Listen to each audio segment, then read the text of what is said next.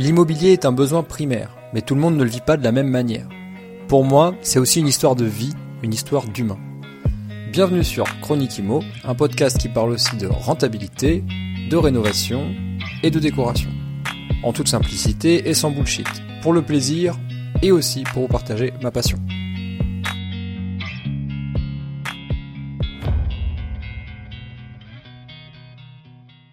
Tu vois, aujourd'hui, un corps de ferme, avec du terrain. Et l'objectif, c'est de diviser. Alors, tu gardes toujours, euh, toi, tout, le lot, mais tu divises en plusieurs lots, euh, appart, maison, que tu mets euh, une partie en location l'année, une partie en LCD. Et le terrain, il est vu un petit peu comme un, futur camping. C'est-à-dire que tu auras des, sortes de gîtes, des, des cabanes en bois dessus, euh, des mobilhomes.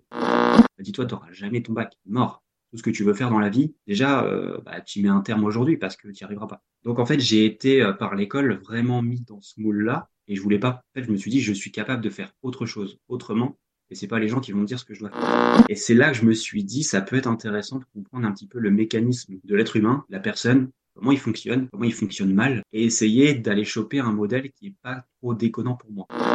il commence à 8 heures, pardon, le matin, et commence, il finit à 20h, 21h le soir c'est c'est possible de gagner beaucoup, mais euh, il y a le côté humain? Aujourd'hui, pour moi, c'est plus un outil et un moyen pour aller chercher ce que je peux appeler bonheur ou euh, réussite ou être heureux ou autre, ce qui est pas facile à définir parce que euh, ton bonheur n'est pas le même quand tu as 20 ans que toi, quand tu as 30 ou 40, tu veux pas les mêmes choses. Pour moi, ça bouge dans le temps. Écoutez, moi, je suis un psychologue qui fait de la spiritualité et de l'IMO. Il n'y a pas plus fou que moi. Donc, allez-y, hein. franchement, il n'y a, a, pas pire. Salut à toi et bienvenue dans un nouvel épisode de Chronique Imo. J'espère que tu vas très bien, que tu te portes bien. Moi, très très bien. Et euh, je pense que ça va aller encore mieux pour toi après cet épisode parce que je suis accompagné de quelqu'un qui, qui a tout ce qu'il faut pour que ça se passe bien, pour te remettre bien, pour, pour t'aligner, j'ai envie de dire. Et j'ai pas choisi le mot au hasard, évidemment parce que je suis, euh, d'après sa bio Instagram, je suis avec un coach intuitif pour entrepreneurs alignés. Les sujets dont on va parler aujourd'hui, évidemment, c'est de l'immobilier. Tu sais très bien, l'immobilier sans bullshit. Mais il y a tout un tas de choses, il y a tout un tas de mots-clés qui tournent autour de l'immobilier. Et l'idée, c'est qu'on puisse justement, les aligner aujourd'hui avec mon invité.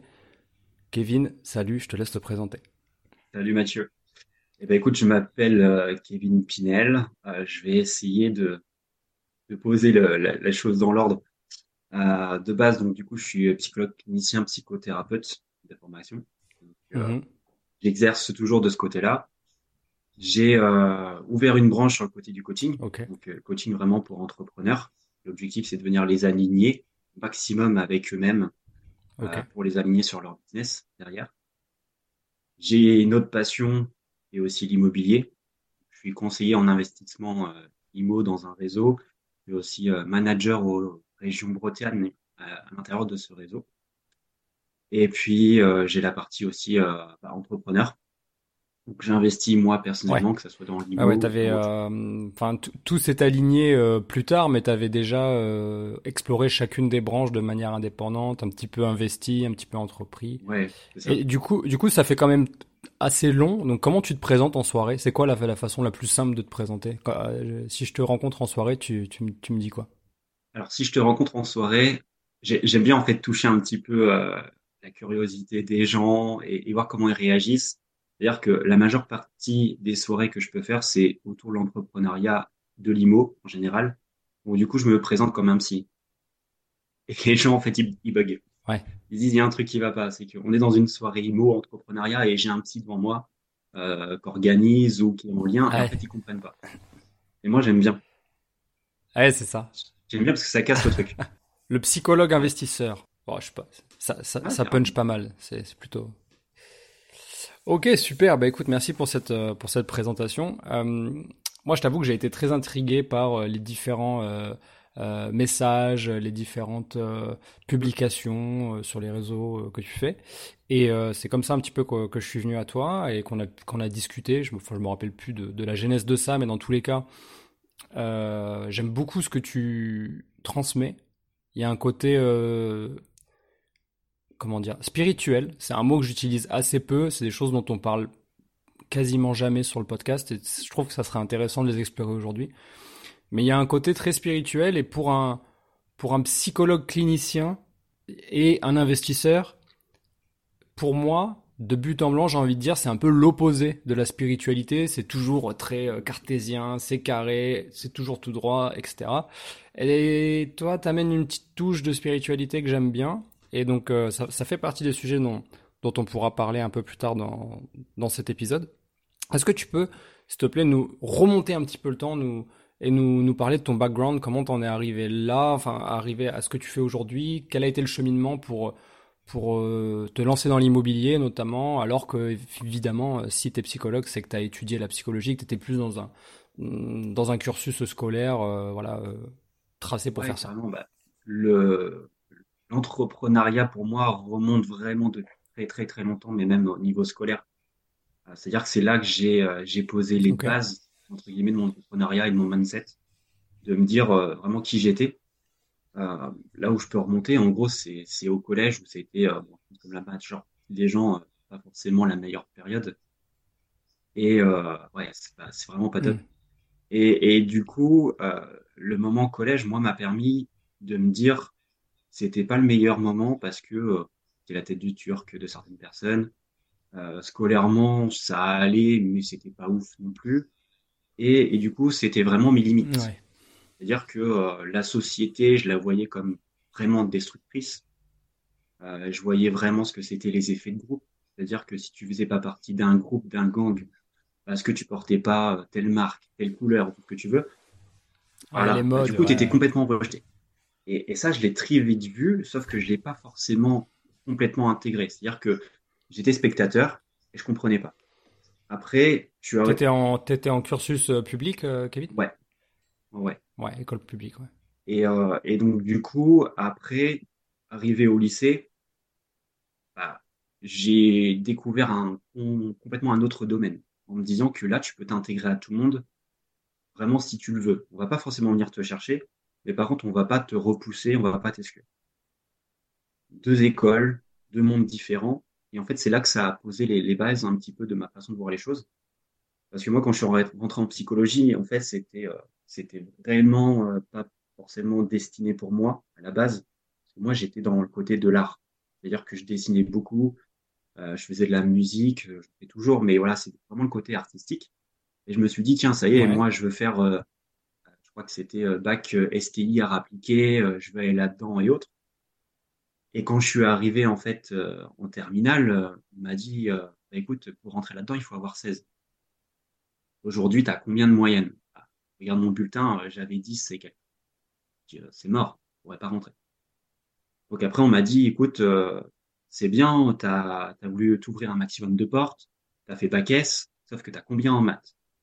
En maths, j'avais 4 de moyenne. Donc, wow, ok. Voilà. Imagine quel... Ça... Donc tu as été catégorisé en fait, ouais, je vois. En gros, j'ai voulu faire S. J'étais catégorisé comme le gros nul de la classe parce que j'étais le dernier de la classe quasiment en maths si j'étais dans une filière scientifique. Donc on m'a dit, toi mon gars, euh, même ma prof de maths, hein, qui était euh, ma prof euh, que j'avais rencontrée en seconde et que j'avais rencontré du coup en terminale, m'a dit, toi, tu n'auras jamais ton bac. Mort. Tout ce que tu veux faire dans la vie, déjà, bah, tu y mets un terme aujourd'hui parce que tu n'y arriveras pas. Donc en fait, j'ai été par l'école vraiment mis dans ce moule-là et je voulais pas. En fait, je me suis dit, je suis capable de faire autre chose autrement et c'est pas les gens qui vont me dire ce que je dois faire. C'est vraiment là que j'ai mmh. capté la chose.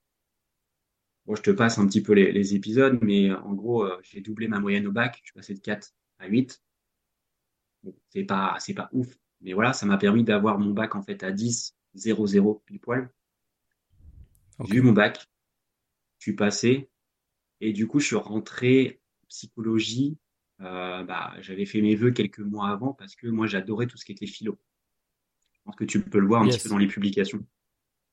Euh, j'aime la philosophie, j'aime un petit peu cette, cette, réflexion tout autour de la psychologie. Et je dis, euh, bon, bah, ce qui, je vais pas faire philo, je vais pas faire prof de philo, euh, ça, me, ça me saoule en soi, je vais pas faire ça. Mais ce qui s'en rapproche le plus, en fait, c'est la psycho. Et c'est là que je me suis dit, ça peut être intéressant de comprendre un petit peu le mécanisme de l'être humain, la personne, comment il fonctionne, comment il fonctionne mal, et essayer d'aller choper un modèle qui est pas trop déconnant pour moi. Donc je suis allé là-dedans. Sachant que moi, au début, euh, à l'époque, je regardais pas mal la télé, euh, j'aimais bien tout ce qui était euh, la police scientifique ou autre, et je me suis dit, bon allez, on va aller essayer de faire profiler parce que tu étudies les profils de chacun, tu vois les choses. Allez, on va faire police scientifique. ah, pas mal, ok, ouais. Voilà. Donc je vais en, psycho pour aller en, en, police scientifique, pardon. Et là, on me dit, écoute, tu sais combien il faut de moyenne pour rentrer? Parce que c'est sur dossier. Je fais non, bah, il faut 16. Je dis, c'est pas possible, il faut 16 partout pour rentrer. et moi, j'avais 10 à l'époque. Donc je me dis, non, c'est mort, c'est pas possible. Bon, bah écoute, c'est pas grave, je vais faire autre chose, je vais faire psycho dans, dans tous les cas, et puis je vais bien voir où ça va mener.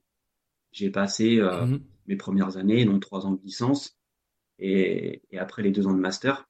Et en fait, c'est là où je me suis révélé entre la licence et le master, euh, euh, on va dire une passion pour euh, une population en particulier, parce que moi, en licence, j'ai travaillé surtout pour l'enfant. Donc j'ai vraiment étudié tout ce qui est l'enfance. Et c'est là que tu fais une grosse rétrospective sur toi-même. Tu vois plein de choses sur toi, tu vois plein de choses sur tes parents, tu vois plein de choses sur les amis que tu côtoies, la famille. Et là, tu dis, en fait, c'est ça la base de ta vie. C'est vraiment l'enfance. Si tes bases là sont pas solides, t'es dans la merde après. Franchement, t'es dans la merde après. Hmm. Parce que tu vas te traîner des blessures, tu vas te traîner plein de choses. Et c'est plus tard, quand tu seras adulte, il faudra que tu les travailles. Donc là, c'était compliqué. Et du coup, euh, en, en, t'écoutant, j'ai une question qui me vient naturellement. C'est est-ce que tu n'as pas choisi cette voie de la psychologie parce que tu avais envie de te réparer toi quelque part? Tu avais envie de chercher des choses en toi que tu n'arrivais pas à voir? Si, tout à fait. Et ça, je l'ai compris qu'après. C'est-à-dire que et, ça, c'est, la spiritualité, tu vois, qui m'a fait comprendre ça. Quand tu, quand tu euh, bosses un petit peu les lois de l'univers, tu les comprends. Tu sais que tout ce qui est à l'extérieur de toi est juste le reflet de ce qui est à l'intérieur.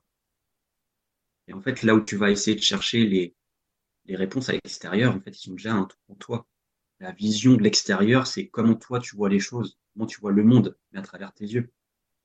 Donc si tu vois une blessure à l'extérieur, en fait, elle est à l'intérieur de toi. C'est quand j'ai compris ça, je me suis dit, en fait, je sais pourquoi j'ai fait psycho. Ok. Et donc, du coup, tu te, tu te spécialises donc avec euh, la petite enfance? Ouais. Je me spécialise avec la petite enfance. On me ferme les portes avec la petite enfance. Parce qu'arrivé en, en licence 3, on me dit, écoute, faut que tu trouves euh, un stage qui est obligatoire. Moi, en fait, j'avais déjà fait mon parcours avant. C'est-à-dire, je suis arrivé en licence 1, j'ai trouvé tous mes stages. Alors que c'était pas obligatoire. Deux stages en licence 1, licence 2, licence 3. Sauf qu'arrivé en licence 3, le stage que je devrais trouver et qui est obligatoire, je ne trouve pas. Donc du coup, ouais, ouais c'est le pire truc, c'est que j'ai fait tout l'inverse des autres. J'ai réussi à mettre en place tout un réseau et tout un truc dès la première année, sauf qu'à la troisième année, ça marche. Et là, comme par hasard, je ne crois pas au hasard, on en parlera par la suite, mais euh, il y a une psychologue euh, que je trouve et qui me dit, écoute, moi je travaille avec les personnes âgées, oui, en EHPAD, je laisse ta chance parce qu'il y a un truc chez toi. Je dis, bah, écoute, moi ça va, hein, j'ai juste besoin d'un stage, ça va me permettre de faire mon année, je passerai en master. Et en fait, c'est là que je me suis découvert la passion pour les, pour les personnes âgées parce que c'est un livre ouvert sur tous les souvenirs du passé. Ouais. Et c'est là que je me suis rendu ah, compte. Tu, tu, rentres, tu, rentres dans un sujet qui me touche personnellement. C'est vrai? On, en avait un petit peu échangé, ouais. Ouais, ouais, bien sûr, et pour moi, la personne âgée, c'est euh, bah voilà, tu retournes petit à petit en fonction de l'âge dans l'enfance, et euh, la personne ne garde que les souvenirs du passé. Les nouveaux souvenirs, elle a du mal à les intégrer, donc du coup, elle parle beaucoup de son passé. Et moi, qui avais fait trois ans dans l'enfance, là, j'ai la capacité d'avoir à faire en face de moi un adulte, mais qui est un enfant. Et c'est qu'après, je comprendrai aussi par la spiritualité que c'est la meilleure population euh, pour mettre en avant l'instant présent. Parce que en fait, euh, ah, ok. Ils n'ont pas forcément de souvenir euh, de ce qui s'est passé là maintenant, tout. Enfin, il, y a, il y a quelques heures. Ils s'en foutent un petit peu de ce qui va se passer tout à l'heure. C'est maintenant. Parce que ce qu'ils ont accès, c'est maintenant, c'est l'instant présent. Et c'est ma meilleure expérience pour cultiver l'instant présent. C'est là que j'ai appris énormément de choses là-dessus. D'accord, ok. Waouh. Je, en tout cas, je pense que c'est intéressant ton parcours. Bon, il est, il est, euh, comment dire, il est semé d'embûches, comme comme tant de, parcours, mais euh, je pense que ce qui est intéressant, c'est surtout sur euh, le l'apprentissage que tu fais sur toi-même, peu importe ce que tu fais, Euh, mais euh, dans ces parcours, euh, tu vois, moi j'ai des proches qui sont psy aussi, Mhm. et, euh, et souvent en fait ils se sont rendus compte un petit peu comme toi que euh, au final ils, ils voulaient, ils disent tous j'ai choisi la psychologie parce que je voulais aider un proche, Mhm. et quelques années plus tard, ils, ils, ils décident de changer cette cette cette phrase en disant j'ai choisi la psychologie parce que j'avais besoin de m'aider mais je ne le savais pas. Et, et je trouve que Bon, évidemment, c'est un podcast sur l'immobilier, mais euh, on est des animaux dotés d'un cerveau, et sans ce cerveau et tout, tout- toutes les, connexions qui se passent à l'intérieur, ben, on, on serait pas capable d'en faire. Du coup, du coup, pardon, je raccroche les wagons à cet endroit-là pour te demander à quel moment ce chemin-là, il croise le chemin de l'immobilier pour devenir euh, ce que tu, es aujourd'hui? Et ben vraiment pendant mes études de psycho. Parce que euh, moi, de base, je suis normand. Donc, j'habitais, j'habitais en, en Normandie. C'est pas forcément là où on va dire que c'est hyper développé et autres. Et, euh, et les seules grandes écoles, en gros, pour moi, c'était Caen ou c'était Rennes. Ouais. Et à l'époque, j'étais un petit peu en conflit avec la famille, avec mes parents. Conflit, façon de parler, mais je n'étais pas le, le plus épanoui. Donc, moi, je voulais partir loin. loin. Je voulais pas forcément partir dans le sud, mais euh, Rennes, c'était plus loin que Caen. pour moi. Donc, moi, ça m'allait. C'est-à-dire que je partais la semaine, rentrais que le week-end, et c'était bon. Je faisais ma vie et j'étais tranquille.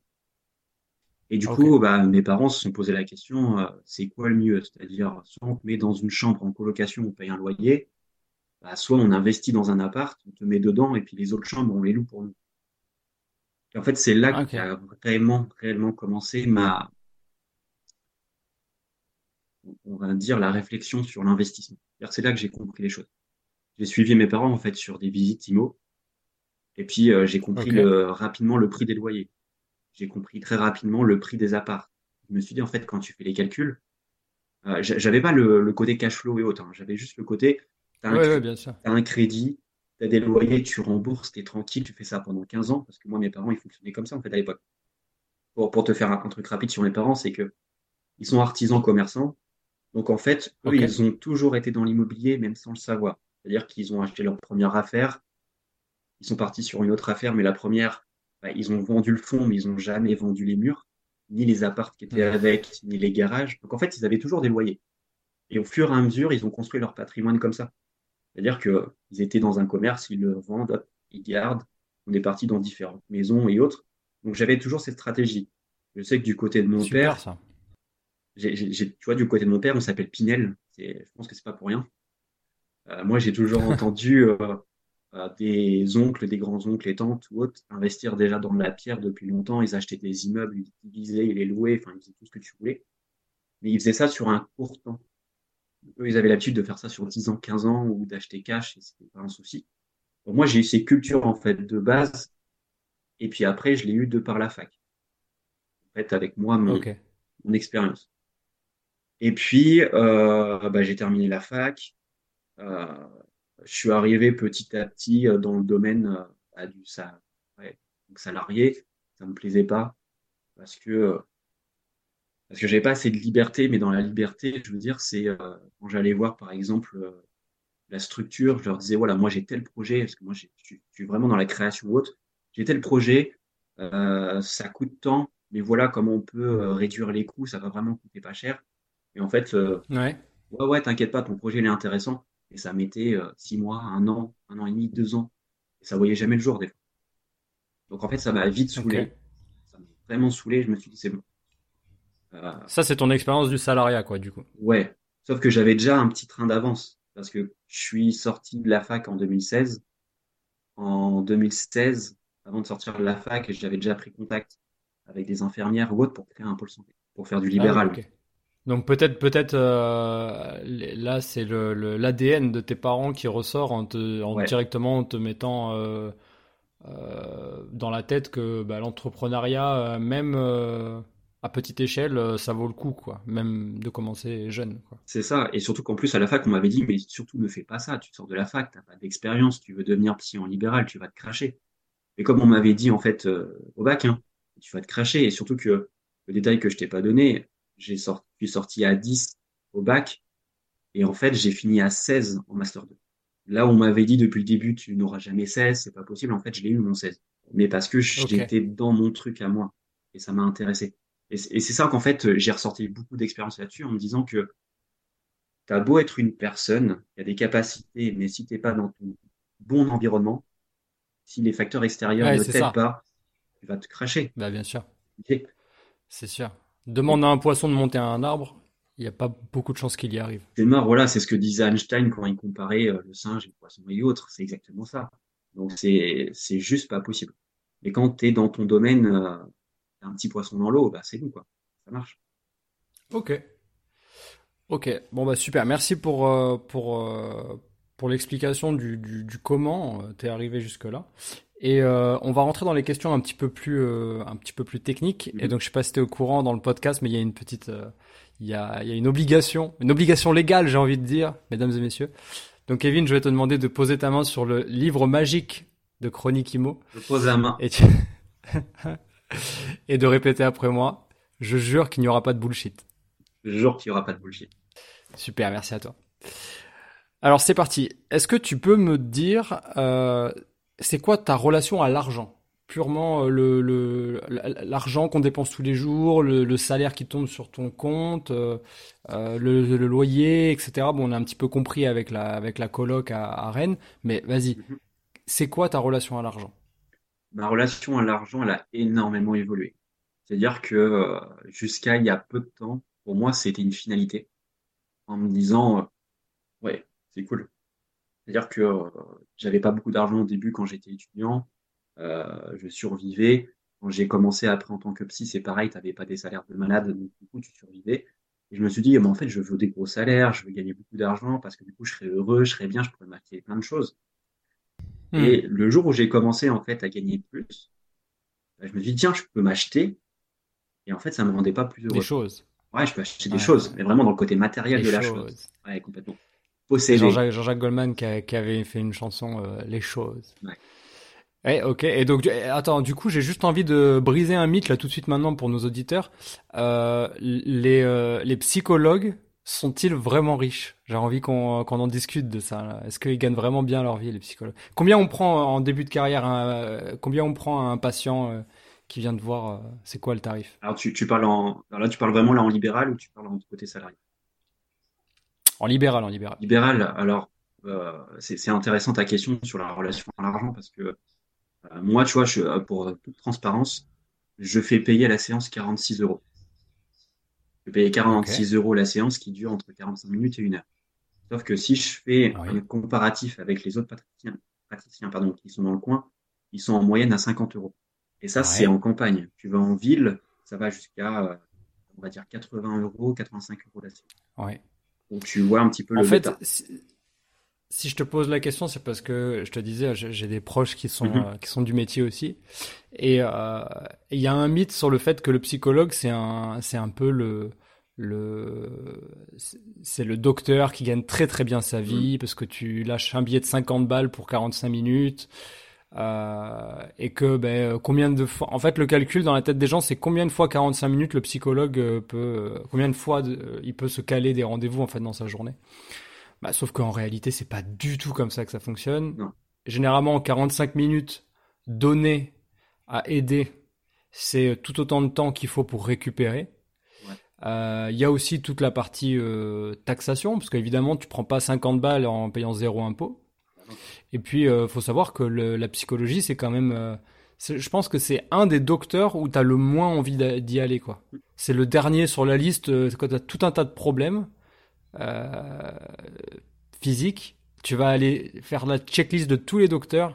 Et le dernier que tu vas aller voir, c'est le psychologue. Donc au final, il y a assez peu de gens comparé par rapport aux besoins. Il y a assez peu de rendez-vous chez le psy, je pense, qui sont, qui sont pris.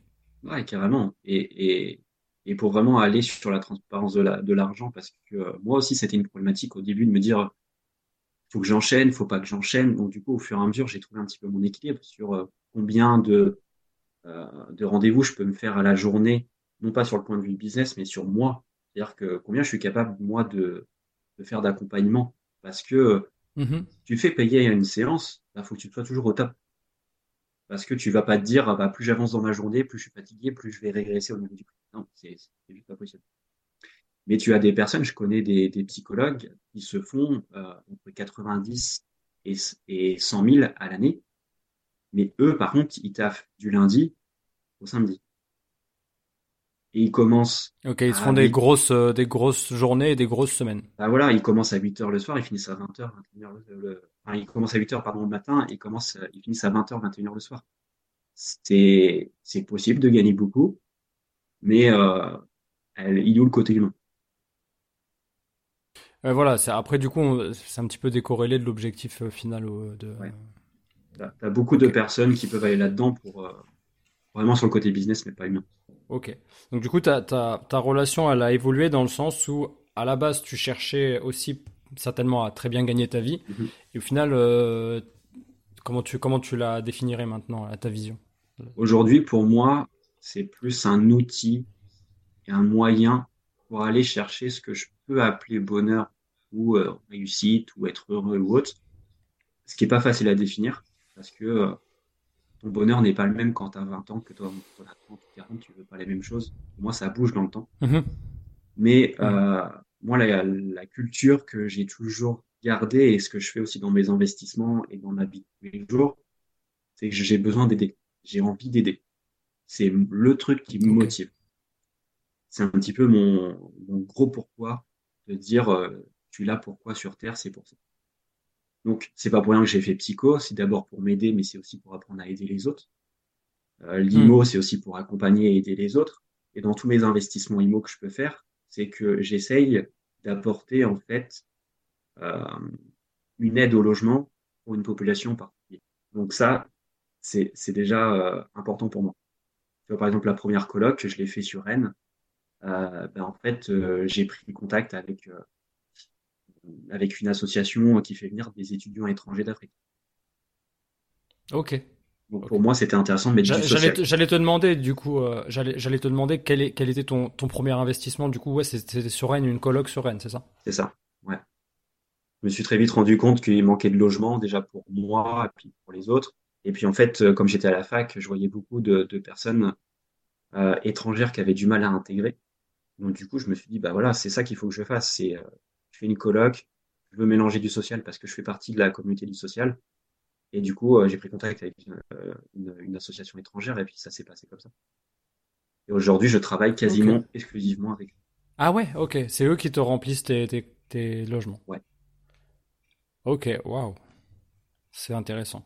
T'as as envie de nous, de, nous, de nous donner quelques insights par rapport à ça? D'un point de vue euh, on peut depuis temps blanc, on peut se poser la question de la qualité du locataire et donc du coup euh, de la dégradation des biens peut-être et des impayés. Est-ce que tu as, des insights là-dessus? Ouais.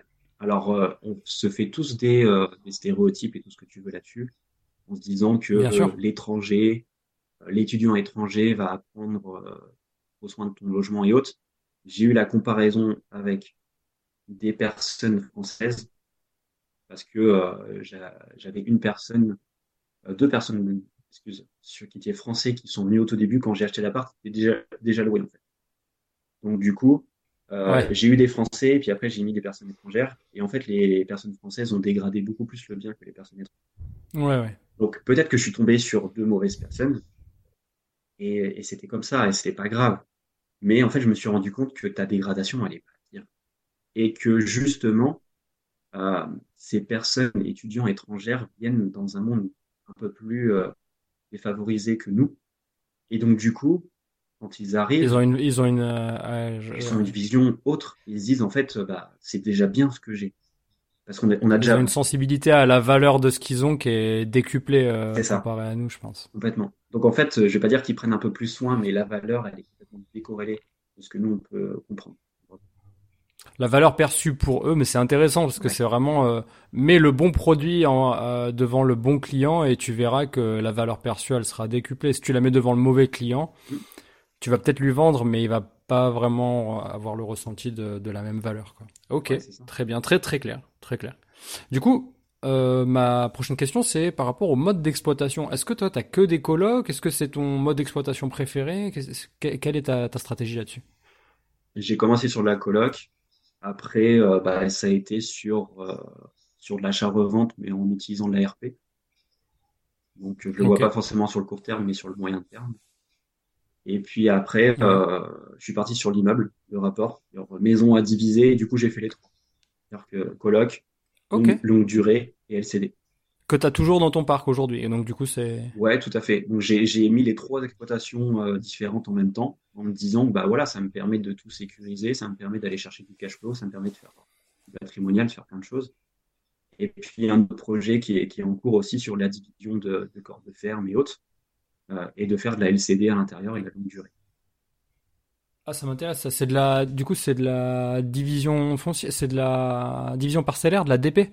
Ouais, bah en fait, tu vois, aujourd'hui un, corps de ferme avec du terrain et l'objectif, c'est de diviser. Alors, tu gardes toujours euh, toi tout, tout, le lot, mais tu divises en plusieurs lots euh, appart, maison, que tu mets euh, une partie en location l'année, une partie en LCD, et le terrain, il mhm. est vu un petit peu comme un, futur camping. C'est-à-dire que tu auras des, sortes de gîtes, des, des cabanes en bois dessus, euh, des mobilhomes, ah, ouais, ouais. Euh, pour louer en fait. Système sur pilotis, euh, non, non bâti en fait. C'est ça, tout à fait. Parce qu'en fait, on est dans une région qui demande beaucoup de logements et proche de l'EPR et tout. Et donc, du coup, le, quand tu, un petit tip si tu veux, c'est que quand tu regardes une ville, une commune, un endroit, un secteur où déjà le tourisme prend 100% de ta capacité du, euh, du camping municipal, par exemple, bah, tu sais qu'en fait, euh, tu as large le temps avant de ne pas avoir de clients sur tes LCD. Parce que quand ton camping est, rempli à 100% toute l'année, en fait, tu peux faire de la LCD à foison. Et que tu n'as pas assez de logements. Et euh, comme on travaille à côté de l'EPR, bah, les personnes, alors malheureusement, le, enfin, malheureusement ou heureusement, ça dépend de, quel côté on se place, mais euh, l'EPR fait appel à des étrangers parce qu'il n'y a pas assez de Français qui peuvent venir travailler. Donc du coup, on va chercher les étrangers, on les amène ici, et puis on leur dit, bah voilà, nous on vous donne de l'argent pour vous loger tous les mois, vous en faites ce que vous voulez. Et comme on leur donne de grosses sommes, en soi, qu'est-ce qu'ils vont faire? Bah, Ils s'en foutent que ça soit la longue durée ou la LCD. Oui, ils prennent de la LCD, ils prennent ce qu'il y a en fait. Donc tu viens juste créer ton propre marché. Ouais, tu viens répondre à un besoin qui existe. Quoi. ça fait toujours partie du social en fait pour moi. Parce qu'ils ont des grosses problématiques de se loger. Donc tu leur offres la, possibilité de se loger, mais dans des conditions assez saines. Ouais, c'est vrai que souvent les travailleurs euh, étrangers, quand ils viennent euh, sur le site d'exploitation, euh, généralement ils sont une dizaine dans le même logement. C'est toujours un peu mal. C'est pas très bien géré et les conditions d'hygiène sont toujours un peu déplorables. Ok. Mais en tout cas, c'est un sujet qu'on pourra, au quand tu l'auras développé, au plaisir de, de, mm-hmm. de, revenir sur le podcast pour, mm-hmm. pour en reparler. Pour en reparler. Euh, est-ce que tu gères euh, toute la partie euh, justement gestion ou est-ce que tu délègues? On va dire 50-50. Ce que je peux gérer, je gère. Ce que je peux pas gérer, je, je délègue. C'est-à-dire que tout ce qui va être LCD, de toute façon, je ne gère pas. ah ok ouais, ça marche. J'ai pas envie de me prendre la tête avec ça parce que pour moi, je pars du principe que oui ok tu vas faire des économies, mais c'est pas là ma zone de génie, c'est pas là où que je vais être le meilleur. Donc je préfère utiliser ce hmm. temps pour faire des choses où moi je me sens bien me sens bon et je pense que je peux être performant. Et puis laisser ce taf à des gens qui sont compétents et qui sont pros dans le domaine. Voilà. C'est ma façon de voir les choses. Donc après, bah, j'arbitre. La coloc, pour l'instant, euh, c'est de mon côté que je gère à 50-50. Euh, sinon, la longue durée, je gère parce que c'est pas ce qui est le plus compliqué. Ouais. Mais c'est vraiment en fonction du type d'exploitation. Ok, ça marche. Et peut-être euh, à terme, la coloc, t'aimerais la déléguer ou pas? Quand le, ouais, quand, ça va vraiment gonfler au niveau de, de biens, euh, je pourrais pas tout gérer. Donc du coup, euh, je pense que je vais arriver à déléguer au fur et à mesure. Mais comme euh, et après ça, ça, vraiment, ça dépend vraiment de, de quelle colloque parce que voilà, la colloque sur Rennes, euh, la dernière fois que j'y suis allé, ça faisait deux ans, il n'y avait pas été. J'avais pas eu de turnover depuis deux ans. Donc que veux-tu déléguer pendant deux ans? Tu payes une conciergerie pour Hello, je me permets de couper cet épisode en plein milieu pour t'annoncer que j'ai ouvert un fil Telegram pour ceux qui se passionnent vraiment sur l'immobilier rentable.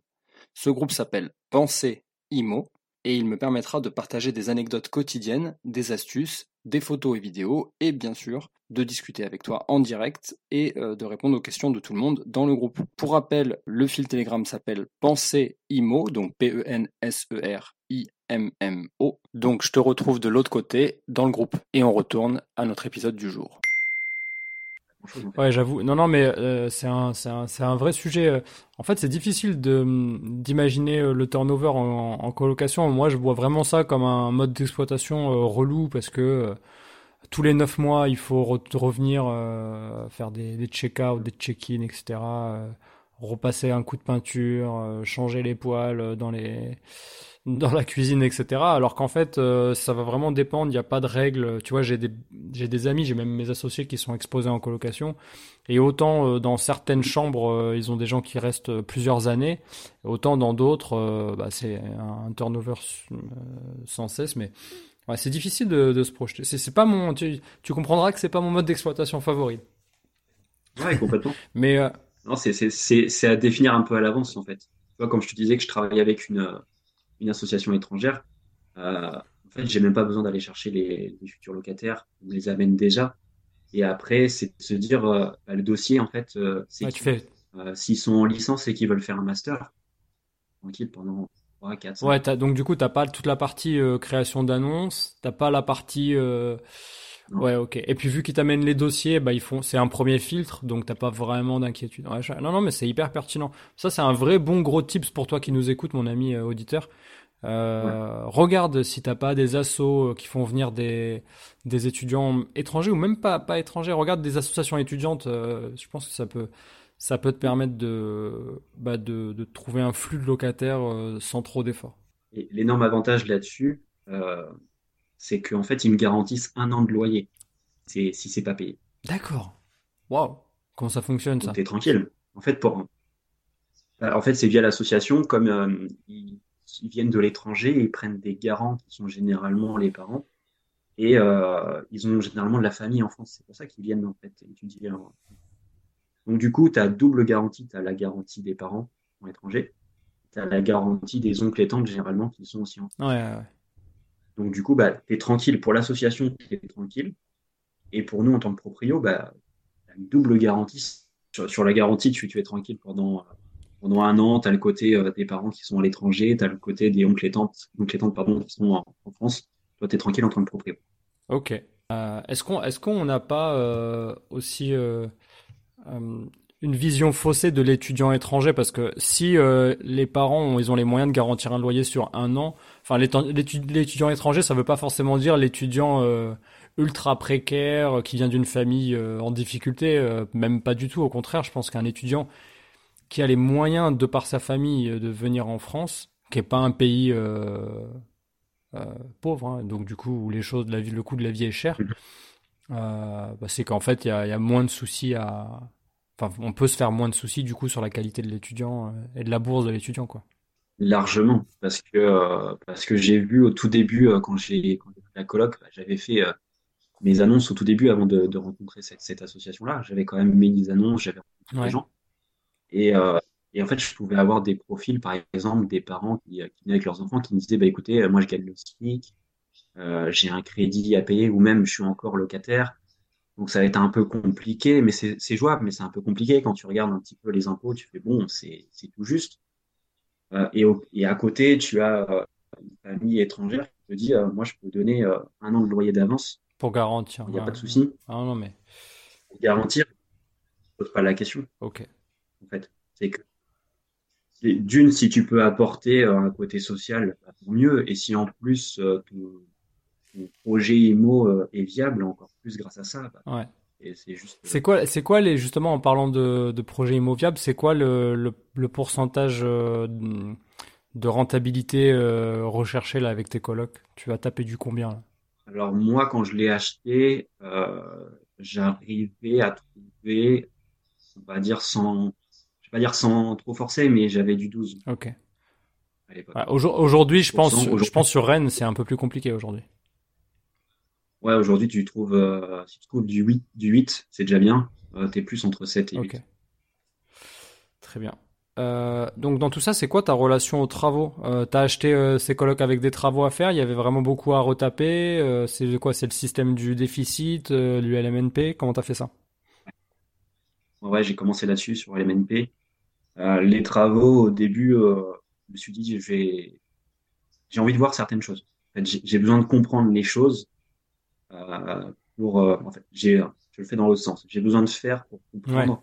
Et ensuite, j'ai plus besoin de faire. C'est-à-dire que les travaux, je me suis dit, bah voilà, le, il y a des gros travaux, je vais pas tout faire. Par contre, tout ce qui est peinture, tout ce qui est ameublement, tout ce qui est sol ou autre, ça c'est pas hyper compliqué. Euh, je peux trouver des gens qui vont m'aider ou je peux le faire moi-même. Ça t'as fait ça par exemple ça? Dans les colocs? Ah ouais? Ouais. ouais. Sur, sur la coloc, j'ai fait venir des artisans. J'ai trouvé une entreprise. Ils ont fait euh, toute la cuisine, ils ont fait toute la salle de bain. Ils ont tout refait à, zéro là-dessus. Donc je venais sur le chantier à toutes les semaines, plusieurs fois par semaine. Je regardais comment ça, comment ils faisaient. Je discutais avec les artisans qui étaient là et, j'avais besoin de comprendre. J'avais besoin. De et puis après, j'ai fait l'autre partie. En gros, il me restait quasiment, euh, on va dire, 50-40% euh, du job à faire en travaux. Et euh, je me suis dit, en fait, après, voilà, moi, je voulais économiser une somme d'argent. Sauf que dans mon temps, ça m'a pris plus de temps qu'un artisan. Donc, elle est où la corrélation entre le temps que j'ai perdu et du coup l'argent aussi que j'ai perdu? Hmm. Si je m'étais dit, bah, peut-être que j'aurais payé un peu plus cher pour faire intervenir des artisans, bah, j'aurais mis en location un peu plus vite, je me serais moins, moins embêté à faire les travaux. Et donc, du coup, j'aurais pu ce temps-là Ouais, c'est ça. Tu aurais bossé et tu aurais rentré du salaire en attendant. Ouais, ok. Non, non, mais donc. Voilà, ou même faire des visites. C'est ta, ta philosophie euh, maintenant? Euh, tu, tu, veux, tu touches plus aux travaux, tu délègues et toi, tu, tu travailles sur ta zone de génie plutôt? Ok. ouais, tu vois, l'un des derniers investissements que j'ai fait, c'est que euh, je me suis associé avec quelqu'un qui est dans les travaux. Ouais. Et, en fait, on a trouvé notre façon de faire, c'est-à-dire que moi, j'ai, on a trouvé le bien, la, la, visite ensemble et autres du projet, sauf qu'après, de l'offre d'achat jusqu'à l'acte authentique, Mhm. Soit c'était ma partie, et puis lui, il a sa partie travaux où il gère jusqu'à la fin. Ça ne veut pas dire qu'on s'entraide pas, ça veut dire qu'on est référent de chacun de sa partie. Bien sûr. Et ce qui permet très pertinent. Très pertinent. Je me retrouve, euh, je me retrouve dans cette, euh, dans, cette symbiose là. Mhm. Est-ce que tu peux nous décrire euh, le ton l'investissement dont tu es le plus fier? Nous raconter l'histoire de cet investissement et de ce que de et de pourquoi tu en es fier aujourd'hui? Bah, écoute, je ne sais pas si je serais capable de te dire que j'ai un invest euh, plus fier qu'un autre, parce que j'essaye toujours d'être fier de chaque invest, parce que j'essaie toujours de mettre du côté social dedans. Ah voilà, voilà qui nous fait une réponse de Normand. Ah ben voilà. t'as bien que oui, t'as bien que non. Euh, non, en fait, je, pense que c'est quand même le tout premier sur cette coloc dont on parle depuis tout à l'heure, parce que euh, ouais, c'est là où, dans la théorie, tu as énormément de connaissances, mais en fait, une fois que tu es dans la pratique, tu sais rien. Euh, et, tu fais tout au fur et à mesure. C'est ton expérience qui te permet de savoir, en fait, euh, d'apprendre réellement les connaissances. C'est les connaissances terrain qui t'apportent vraiment cette profondeur. Et, là, tu te dis, euh, ouais, en fait, c'est parce que tu as mis les mains dans le cambouis, que tu as été faire des visites, que tu as été faire de la négo, plein de choses. Et c'est cette base, en fait, m'a permis derrière, quand je suis arrivé dans le côté pro de l'IMO, quand, j'accompagne les clients l'autre aujourd'hui, en fait, c'est tout ça qui m'a appris, de par cette première colloque, à connaître mes propres tips, à aller chercher euh, les bonnes négos, aller chercher tout ça. Parce que, ma coloc, moi, je l'ai trouvé euh, sur le bon coin, euh, mais je ne l'ai pas trouvé sur le bon coin facilement. C'est-à-dire que j'ai fait l'inverse de ce que font les acquéreurs. Je donne le, petit tips, c'est que je suis allé sur le bon coin, j'ai mis les personnes qui louaient leur appart. Et en fait, j'ai récupéré les contacts de toutes les personnes. Je leur ai envoyé un mail, je leur ai dit bonjour, je suis un acquéreur, est-ce que vous vendez le votre bien? Donc, tu en as beaucoup qui m'ont dit, je suis en train de mettre une annonce pour la location, tu viens de me dire que tu vas acheter mon bien. Je dis, bah oui, pourquoi pas? Et en fait, c'est comme ça que j'ai trouvé mon bien. Je l'ai acheté largement en dessous du marché parce que le gars, c'était un Parisien. Et euh, ça l'embêtait en fait de faire des allers-retours tout le temps parce que lui, en fait, il savait pas gérer sa couleur. Il prenait des profils qui n'étaient pas top, donc il revenait quasiment tous les mois. Il me dit, ouais, moi, ça fait deux ans que je l'ai, c'est bon, on ne sait pas. Donc, j'ai acheté euh, un 70 mètres carrés pour 120 euh, 000 euros. Même pas 120 000 euros à l'époque. Je me rends, je me rends pas compte, je connais pas les, les, les prix du, de Rennes, mais ouais, j'imagine que c'est. Aujourd'hui, pour le, nom, le même nombre de mètres carrés, un truc sympa, classique, tu es facile à 170, 180 000. Ouais. Donc ça va. Ah ouais, ok, putain, c'est pas mal cette, cette astuce de. de... Ouais. Euh, ouais, ouais. C'est vraiment le, le truc euh, contre-intuitif, mais très bonne astuce. Ouais. Bah, c'est ça. Et je sais que derrière, tu vois, quand j'ai commencé à faire ça, j'ai des personnes qui m'ont recontacté un an ou deux après en me disant, tiens, vous m'aviez envoyé Je un vends. message, je vends. Ah, voilà. Tu avais semé une graine quelque part, et en fait, ça avait le temps de germer. Oh, alors là, ça, c'est un vrai bon type, ça. Ça me donne presque envie de le faire, tu Tu, tu, tu utilises beaucoup de temps à faire ça parce que tu, tu vas vraiment faire des annonces. Euh, on va dire que les trois quarts des personnes vont te répondre négativement, mais en fait, tu t'en fous. Il suffit d'une seule réponse positive pour te faire un projet. vois. Ouais, c'est vraiment euh, une technique, une bonne technique de prospection, je pense. Parce que tu as peut-être affaire à des gens qui n'ont pas pensé à vendre de but en blanc et qui sont dans une situation où ils en ont marre de gérer et peut-être qu'ils sont euh, dans une situation de vie où il y a des conflits euh, internes et où du coup euh, la moindre opportunité de sortir de l'investissement, ils la prendront quoi. Non, c'est très pertinent. Ok, est-ce que tu justement, est-ce que tu as un autre, une autre astuce, un autre hack euh, 20-80, j'ai l'habitude de l'appeler comme ça, mais tu, on peut donner n'importe quoi d'autre. C'est une autre astuce que tu as envie de, de partager avec les auditeurs? Pour moi, le meilleur euh, 80-20 et 20-80 qui sont ensemble par la suite, c'est ton réseau. C'est-à-dire que euh, moi, mon réseau, j'ai commencé à le mettre en place euh, bah, dès que j'ai commencé à faire des recherches. Et euh, c'était pour euh, du côté euh, perso, donc en tant que particulier. Et en fait, je me suis rendu compte par la suite, une fois que je suis devenu pro, bah, je pouvais déjà utiliser ce réseau-là. Il était là. Donc, bah, à l'époque, tu, m'aurais posé la question à l'époque du Kevin quand il faisait sa prospection. euh, je me disais, euh, écoute, euh, je fais du one shot. Moi, je veux juste acquérir et ça s'arrête là. Tu me poses la question, lui, Kevin, aujourd'hui, qui est le côté pro, il dit, attends, fais gaffe parce que l'agent que tu rencontres là, bah, dans trois ans, peut-être que tu peux le revoir. Il sort de nulle part. Il t'apporte un prospect, il t'apporte un bien, tu sais pas d'où. Et en fait, tu fais affaire avec. Ouais. Donc, il faut toujours entretenir sa relation avec n'importe qui. Euh, j'ai même eu l'exemple, je te donne l'exemple et que j'ai capté hier, euh, sur autre chose, hein, sur, sur l'entrepreneuriat, c'est Ouais. que j'ai fait intervenir euh, une personne l'année dernière sur un de nos, sur un de nos afterwork à Rennes, euh, sur le dev perso. J'ai Ouais. rencontré sa copine, et en fait, sa copine, elle me disait, voilà, moi, je fais un business euh, et, et dans, dans tel secteur. Je trouvais ça intéressant, et, et en fait, euh, je pense qu'à l'époque, elle n'était pas encore assez, euh, en, en gros, pour, pour faire simple, au niveau d'aujourd'hui. Et puis bah, là, j'ai checké les stories depuis quelques temps et surtout hier, et là, je vois qu'en fait, elle organise l'un des plus gros événements de spiritualité. en- Et c'est elle l'organisatrice. Sauf que je l'ai rencontrée il y a un an. À la charbonnée, quoi. Voilà. Donc, c'est de se dire que n'importe qui que tu peux rencontrer, sur l'instant présent, tu peux te dire, bon, bah voilà, tu te rends compte, c'est cool. Euh, mais surtout, ne jamais mettre de côté les gens parce que, parce que tu sais jamais, toi, d'abord, ce que tu peux leur apporter et tu sais jamais ce que eux, ils peuvent t'apporter en retour. Donc, il faut toujours rentrer dans ce côté, euh, donne, donne, donne tout ce que tu peux, sans attendre en retour. Ne prends pas la tête là-dessus. Et euh, l'univers, sera assez sympa pour rendre les choses.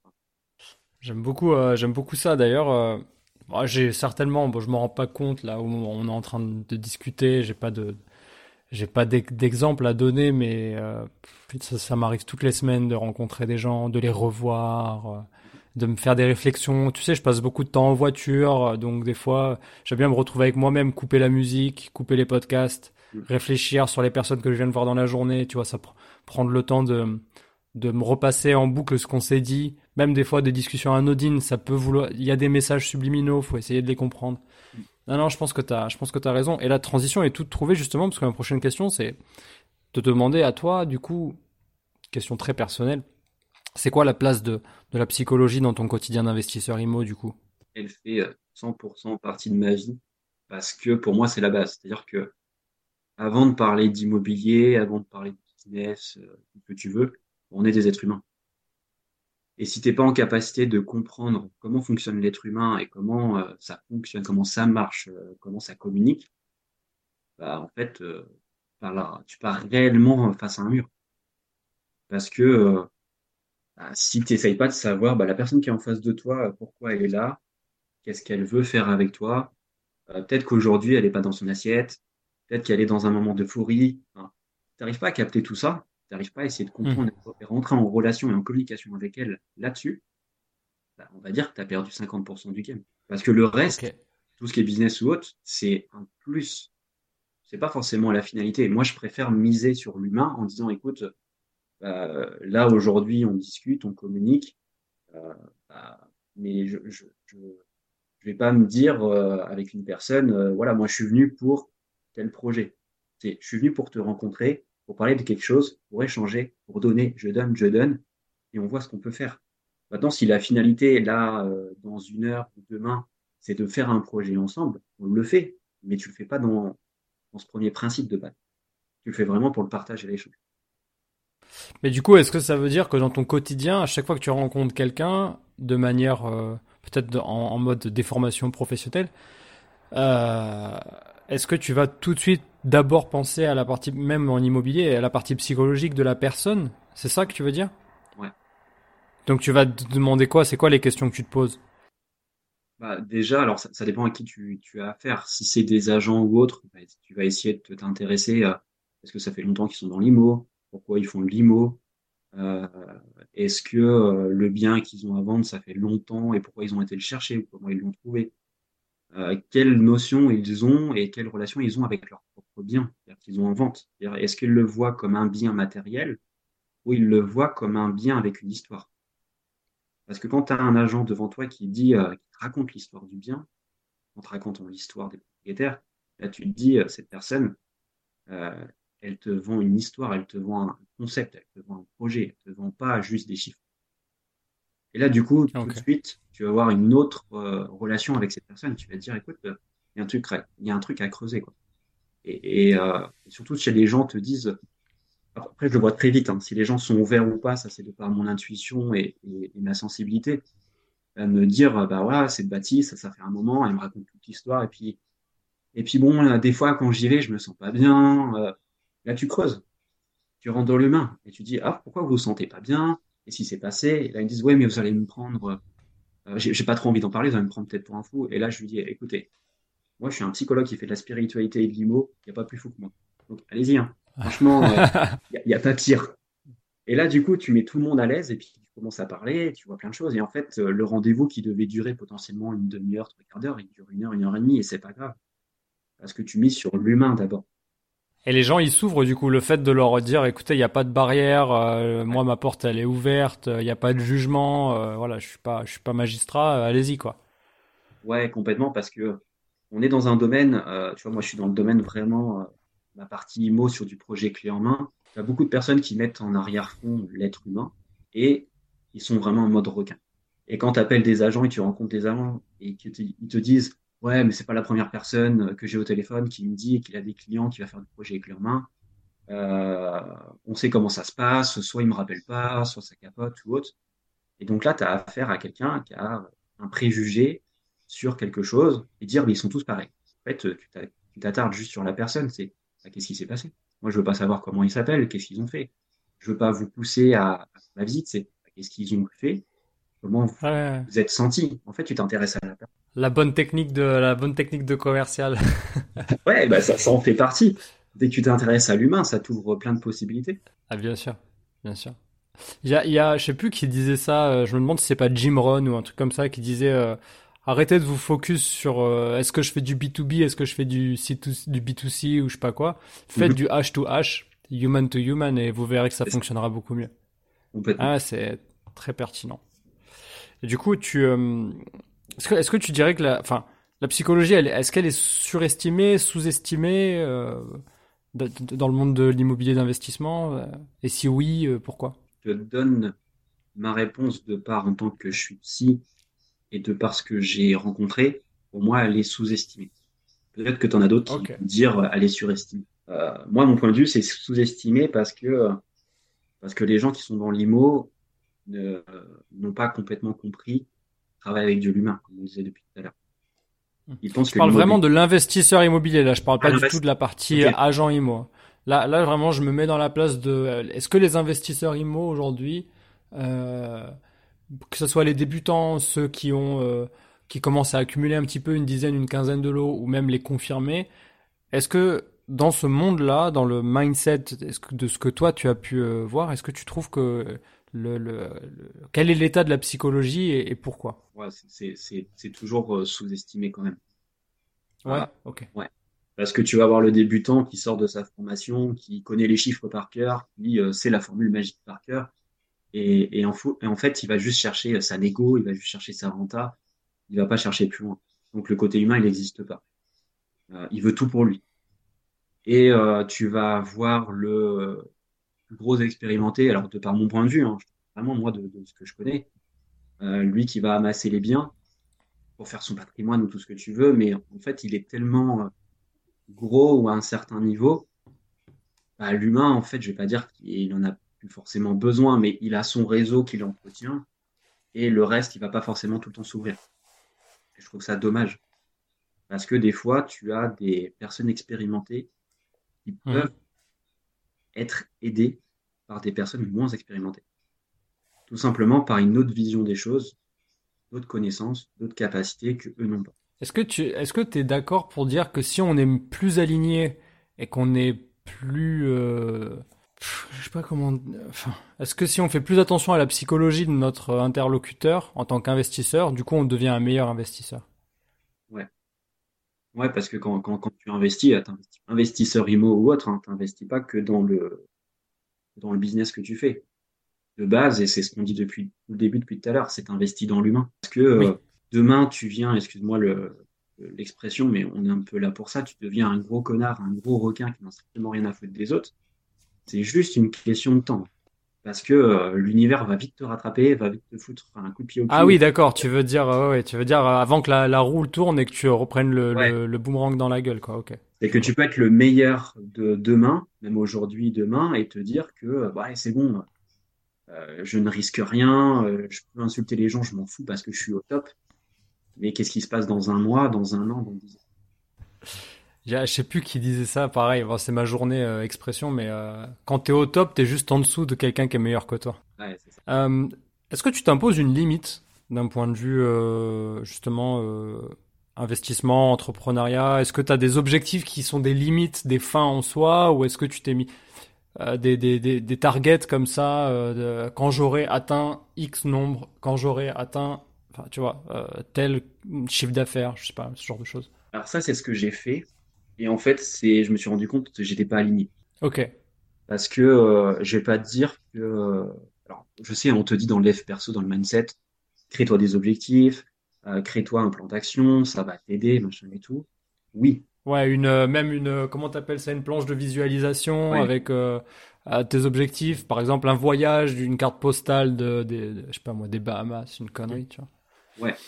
Ça, je, oui, dans, on va dire et sans dire 100 pour, on va dire les 80-90% des gens, ça fonctionne, ils ont besoin de ça, ils ont besoin d'un cadre.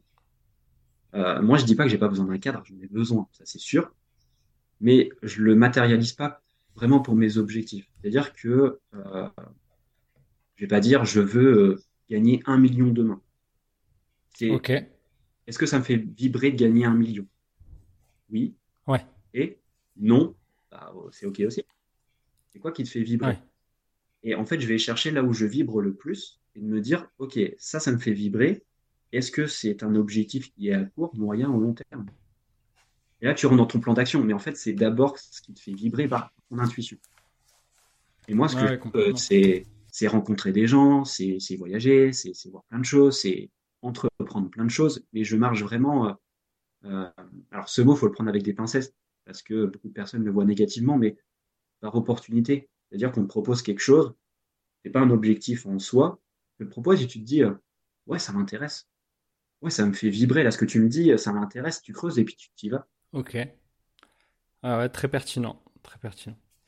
Euh, bah écoute, merci, euh, merci pour toutes ces pour toutes ces réponses. On va passer à la, fameuse dernière partie du podcast. On arrive sur la fin. la partie qui s'appelle les 10 mini questions. Mm-hmm. Le principe, il est extrêmement simple. Euh, je te pose une question euh, binaire, c'est soit l'un soit l'autre.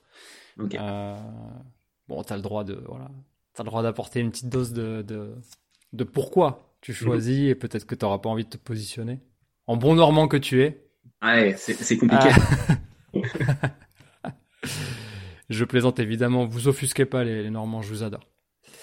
Euh, allez, c'est parti. T'es prêt? Mhm. Vas-y, vas-y. Allez, let's go, c'est parti. Épargner ou investir? Investir. Patrimonial ou rentable? Ah, Là, je vais te faire ton bon normand si tu veux, mais parce que ça dépend de la définition du mot rentable que tu donnes. Euh, Évidemment, évidemment. ouais. voilà, mais je, ah, je vais dire quand même un rentable. Rentable? Ouais. Après, moi, généralement, ce que je fais, c'est que j'arrive à, à mixer un peu les deux. Hmm. Et je vais investir dans des lieux où je sais que patrimonialement, c'est un, au niveau patrimoine, c'est intéressant et que c'est aussi rentable. C'est juste que tu n'auras pas la grosse renta euh, que tu pourrais avoir, mais en fait, c'est assez pour moi, en fait, c'est pas grave. Ouais.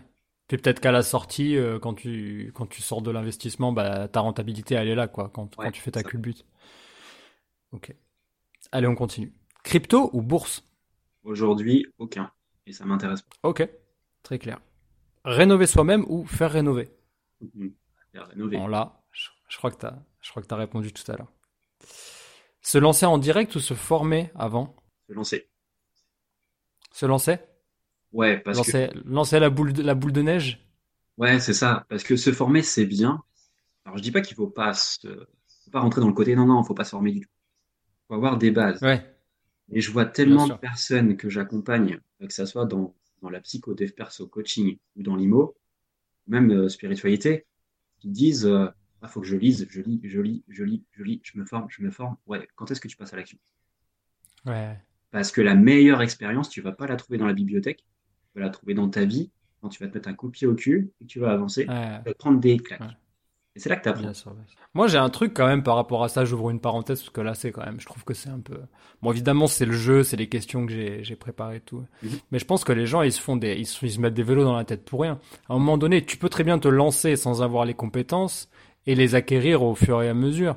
Il faut pas, il faut un projet immobilier, ça se fait pas en deux semaines. Donc le fait d'aller faire des visites, ben quand toutes les questions que tu as sur les visites, tu te les notes. Tu fais tes premières visites où t'as pas tes réponses, tu les poses à toutes les personnes que tu croises en faisant des visites, tu les poses à Google quand tu rentres le soir, tu te notes les réponses et tu continues. Après, quand tu es à l'étape de l'offre, eh ben, tu te poses toutes tes questions sur Google, tu vas chercher les réponses en vidéo YouTube ou aux personnes que tu rencontres. Enfin, je sais pas, à un moment donné, Mhm. je sais pas, c'est- rarement de l'instantané, tu vois. C'est pas je clique sur un bouton et tout de suite il y a la conséquence. Donc, euh, tu peux. Un projet immobilier, le temps que tu fasses ton offre, t'as- qu'elle soit acceptée, t'as perdu euh, une semaine, dix jours, voire même des fois deux semaines. Mhm. Le temps que tu ailles chez le notaire euh, quand c'est contresigné, tu as perdu presque un mois. Le temps que tu signes le compromis, euh, que, que, que tu aies l'acceptation de l'offre, il y a deux mois qui sont passés. Le temps que tu ailles la signature authentique, il y a trois mois et demi, quatre mois. Enfin, à un moment donné, quatre mois, tu t'en apprends des choses. Tu peux lire un livre de, de 200 pages, tu le lis en une semaine. Tu vois? Si c'est que ça. Désolé, et après, je referme le- cette page. Je me suis un peu emporté, excuse-moi, cher auditeur. mais c'est important aussi. Faut pas que rentrer dans des cases. Faut pas que rentrer dans des cases. Mais faut se lancer à un moment donné. Ok, euh, next. Pleine propriété ou copropriété? Ah, On va dire pleine propriété, même si je fais aussi de la copro, ça dépend des copros. Ouais, ouais, ouais. Mais euh, Ça dépend des lieux. tu, tu, mais tu, tu, si tu devais vraiment te positionner, tu dirais pleine propriété pour. euh, Ouais, parce que t'es, t'es le seul gérant, t'es tranquille, tu fais ton truc. T'as des comptes à rendre qu'à toi-même. Ok. Acheter en direct ou passer par un agent? J'ai fait les deux. Je suis content des deux. Donc se positionner, ça va être compliqué. Euh, là, c'est le Normand Ok. qui parle. Mais euh, il n'y a Ouais, pas plus l'un que l'autre. La, la, la seule chose qui peut être un inconvénient quand tu passes par un particulier, c'est que le particulier n'a pas forcément les connaissances et ne sait pas comment tu avances. Donc, euh, ouais, mais là, je- du coup, je fais quoi? Il y a une offre, ouais, mais j'en fais quoi? Après, ouais, mais le notaire. Alors que le pro, en fait, lui, il va déjà guider son, son- le propriétaire, son client. C'est un peu plus simple dans le schéma. Après, moi, je suis pas contre payer une com. euh, C'est le job de l'agent. euh, C'est pas un souci. Franchement, c'est vraiment pas un souci. Surtout derrière des fiscs, Ouais, bien sûr, bien sûr. Euh, un notaire pour deux ou chacun son notaire? Personne notaire. Chacun son notaire? Ouais. Ah, ok. J'ai pas entendu. Team apport ou zéro apport? Je dirais zéro apport. Là, pour l'instant, j'ai tout fait sans apport. Ok. Banque en direct ou courtier? Bah, pareil, je vais te dire les deux. C'est-à-dire que soit tu as une très bonne relation avec euh, ton conseiller ou ta conseillère. Et du coup, tu peux Mhm. passer n'importe quel projet. Euh, soit tu n'as pas cette relation et tu passes par ton courtier, parce que lui, il a déjà négocié ses contrats avec les banques. Donc, en fait, en fonction de ton profil, il va t'envoyer dans telle ou telle banque. Donc, c'est vraiment du cas par cas. Moi, je sais que euh, tous les projets que j'ai pu faire, bah, je suis quasiment passé en direct avec ma banque, parce que le courtier n'arrivait pas forcément à trouver meilleur que moi. Mais ça, c'est mon cas, moi. Ok. Euh, tous les Non, clients. mais j'ai l'impression, ça, ça, ça s'est avéré dans plusieurs, euh, ça s'avère assez souvent, je trouve. quand Ouais, même. complètement. Donc, c'est vraiment du cas par cas. Et enfin, est-ce que tu as bullshité pendant cette interview? Non, Jamais. je ne peux pas. Ok. Bah, t'avais juré sur le, sur le livre sacré, donc euh, je pense que Ah, puis l'univers va me donner une claque derrière si j'ai menti. c'est ça. Écoute, merci, euh, merci pour tout ça. On arrive à la fin de l'épisode et on va terminer par les, deux derniers points. Le premier, c'est la question d'un auditeur. Euh, une, question euh, que j'aimerais te soumettre, qu'on m'a posée sur l'Instagram. Donc, pour rappel, si tu écoutes cet épisode, cher auditeur, l'Instagram, c'est Chronique Immo Podcast, tout attaché, chronique avec un S, sur Instagram. C'est une question de Stéphanie. Stéphanie, euh, qui a un logement Airbnb, je te remets le contexte parce que le, le message est, est assez long. Logement Airbnb qui est en fin de travaux, qui est prêt à être mis en, en location sur les plateformes, etc. Mais elle, ce qu'elle voulait, c'était le proposer à une, euh, à, à une entreprise, notamment il y a une centrale nucléaire à côté. Et euh, tu sais, on avait discuté euh, lors d'une rencontre, à Rennes d'ailleurs, rencontre à Rennes, euh, d'un de la possibilité de, de, de se mettre directement en contact avec la centrale pour euh, bah, les employés, t'en parlais tout à l'heure, euh, qui venaient euh, qui venaient dans le coin. Euh, et elle demande quelle serait la quelle, quelle serait la meilleure technique. Est-ce qu'il faut passer par le bon coin ou quels sont les euh, Est-ce qu'il faut créer une page internet? C'est quoi la meilleure technique pour euh, passer en direct sans passer par Airbnb ou Booking? Là, Stéphanie, si elle a directement le, le contact euh, de l'entreprise avec qui elle peut bosser, bah, qu'elle passe direct par là. Maintenant, le mieux, c'est de pouvoir créer son, son propre site internet. Crée ton site, tu développes ton truc, comme ça tu gères tout. Partons du principe qu'elle n'a pas le contact. Elle n'a pas le contact. elle a On, le contact. sait, euh, il faut, il faudrait qu'elle euh, qu'elle trouve la personne euh, Mhm. au sein de l'entreprise. Mais quand bien même elle la trouve, comment elle fait pour matérialiser le, le, le partenariat de, tu vois? Pour, pour moi, il n'y a rien de mieux que le, le propre site que tu fais toi-même. son propre, son propre site avec son propre calendrier de disponibilité. Voilà. Ça veut pas dire qu'au début, tu peux pas être sur Booking ou sur, euh, sur Airbnb. hein. C'est-à-dire que euh, nous, c'est ce qu'on va faire aussi sur certaines LCD, c'est que au tout début, on va se mettre sur euh, Airbnb, Booking, on va créer aussi Ouais. notre site. Et en fait, euh, au tout début, un truc intéressant à faire, c'est c'est un petit peu le côté promo sur ton réseau chaud. C'est-à-dire que bah voilà, moi, euh, ma LCD, euh, on est le 2 mars, elle ouvre euh, début avril. Bah, du coup, je fais moins 50% pour les deux premières semaines à tous mes contacts. Sur tes réseaux perso, tu fais ça. sur mes réseaux perso. Alors, je mets sur Insta, sur Facebook, tout ce que tu veux. Et je dis, bah voilà, si vous voulez en profiter, vous venez me voir parce que ça va vite euh, se, se remplir. Et donc, du coup, vous avez moins 50%. La seule chose que je demande en contrepartie, c'est tu fais des photos, c'est euh, tu fais des vidéos, tu postes sur les réseaux, tu fais un retour. Ouais. Parce que du coup, tu veux un retour client. Tu partages. Et puis, euh, tu mets quand même au tout début sur Airbnb, sur Booking. Et puis, tu vois comment ça évolue. Mais à côté, tu fais ton propre site. Parce que l'objectif, après, les gens, si, euh, alors, j'espère qu'Airbnb, Booking va pas, va pas écouter, mais l'objectif, c'est de ramener ces gens vers ton site Ouais, bien et sûr. faire du bouche à oreille et du coup de venir maximiser tes revenus sur ton site. Et au bout d'un moment, Ouais. bah, tu n'as plus besoin de, des plateformes, tu enlèves les plateformes. Ouais, ouais, bien sûr. Et du coup, comment elle récolte les paiements? Elle fait un, via un lien PayPal? euh, comment elle fait? Elle met Stripe? C'est quoi le... Alors le mieux, c'est de faire gérer par conciergerie si elle veut pas s'embêter. Et c'est la conciergerie qui gère. Qui gère les paiements? Ouais. Qui récolte la caution, etc. Ok. Ouais. Et il faut faire attention si ta conciergerie, elle a une carte euh, G ou pas, c'est-à-dire que si elle peut recevoir l'argent ou, ou pas, euh, ça va vraiment dépendre. Ouais, la plupart n'ont pas la carte G, c'est pour ça que c'est vous qui recevez les paiements en direct. hein, Faites Ouais. attention à ça. C'est ça. Mais euh, C'est-à-dire qu'ils n'ont pas de compte séquestre. Complètement. Le mieux, c'est quand même d'aller chercher une conciergerie qui a la carte. Parce qu'en fait, elle, elle va tout faire.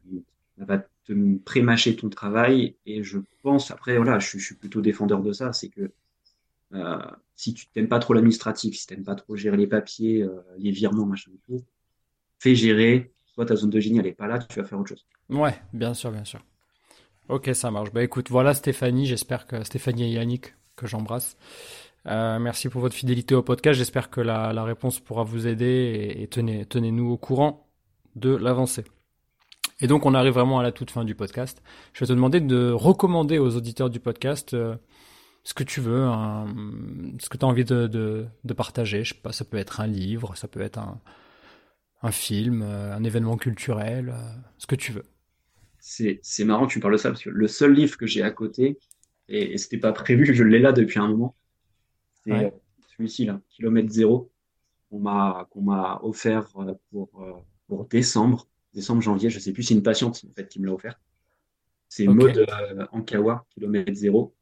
Et pour moi, c'est juste une bible sur le dev perso, la spiritualité et autres. J'ai compris plein de choses. Et ça a été vraiment la révélation. Donc, je vais pas trop en parler parce que euh, je veux pas trop euh, spoiler, mais en gros, c'est une personne qui est sur, euh, qui est vraiment dans, le côté cadré métro boulot dodo.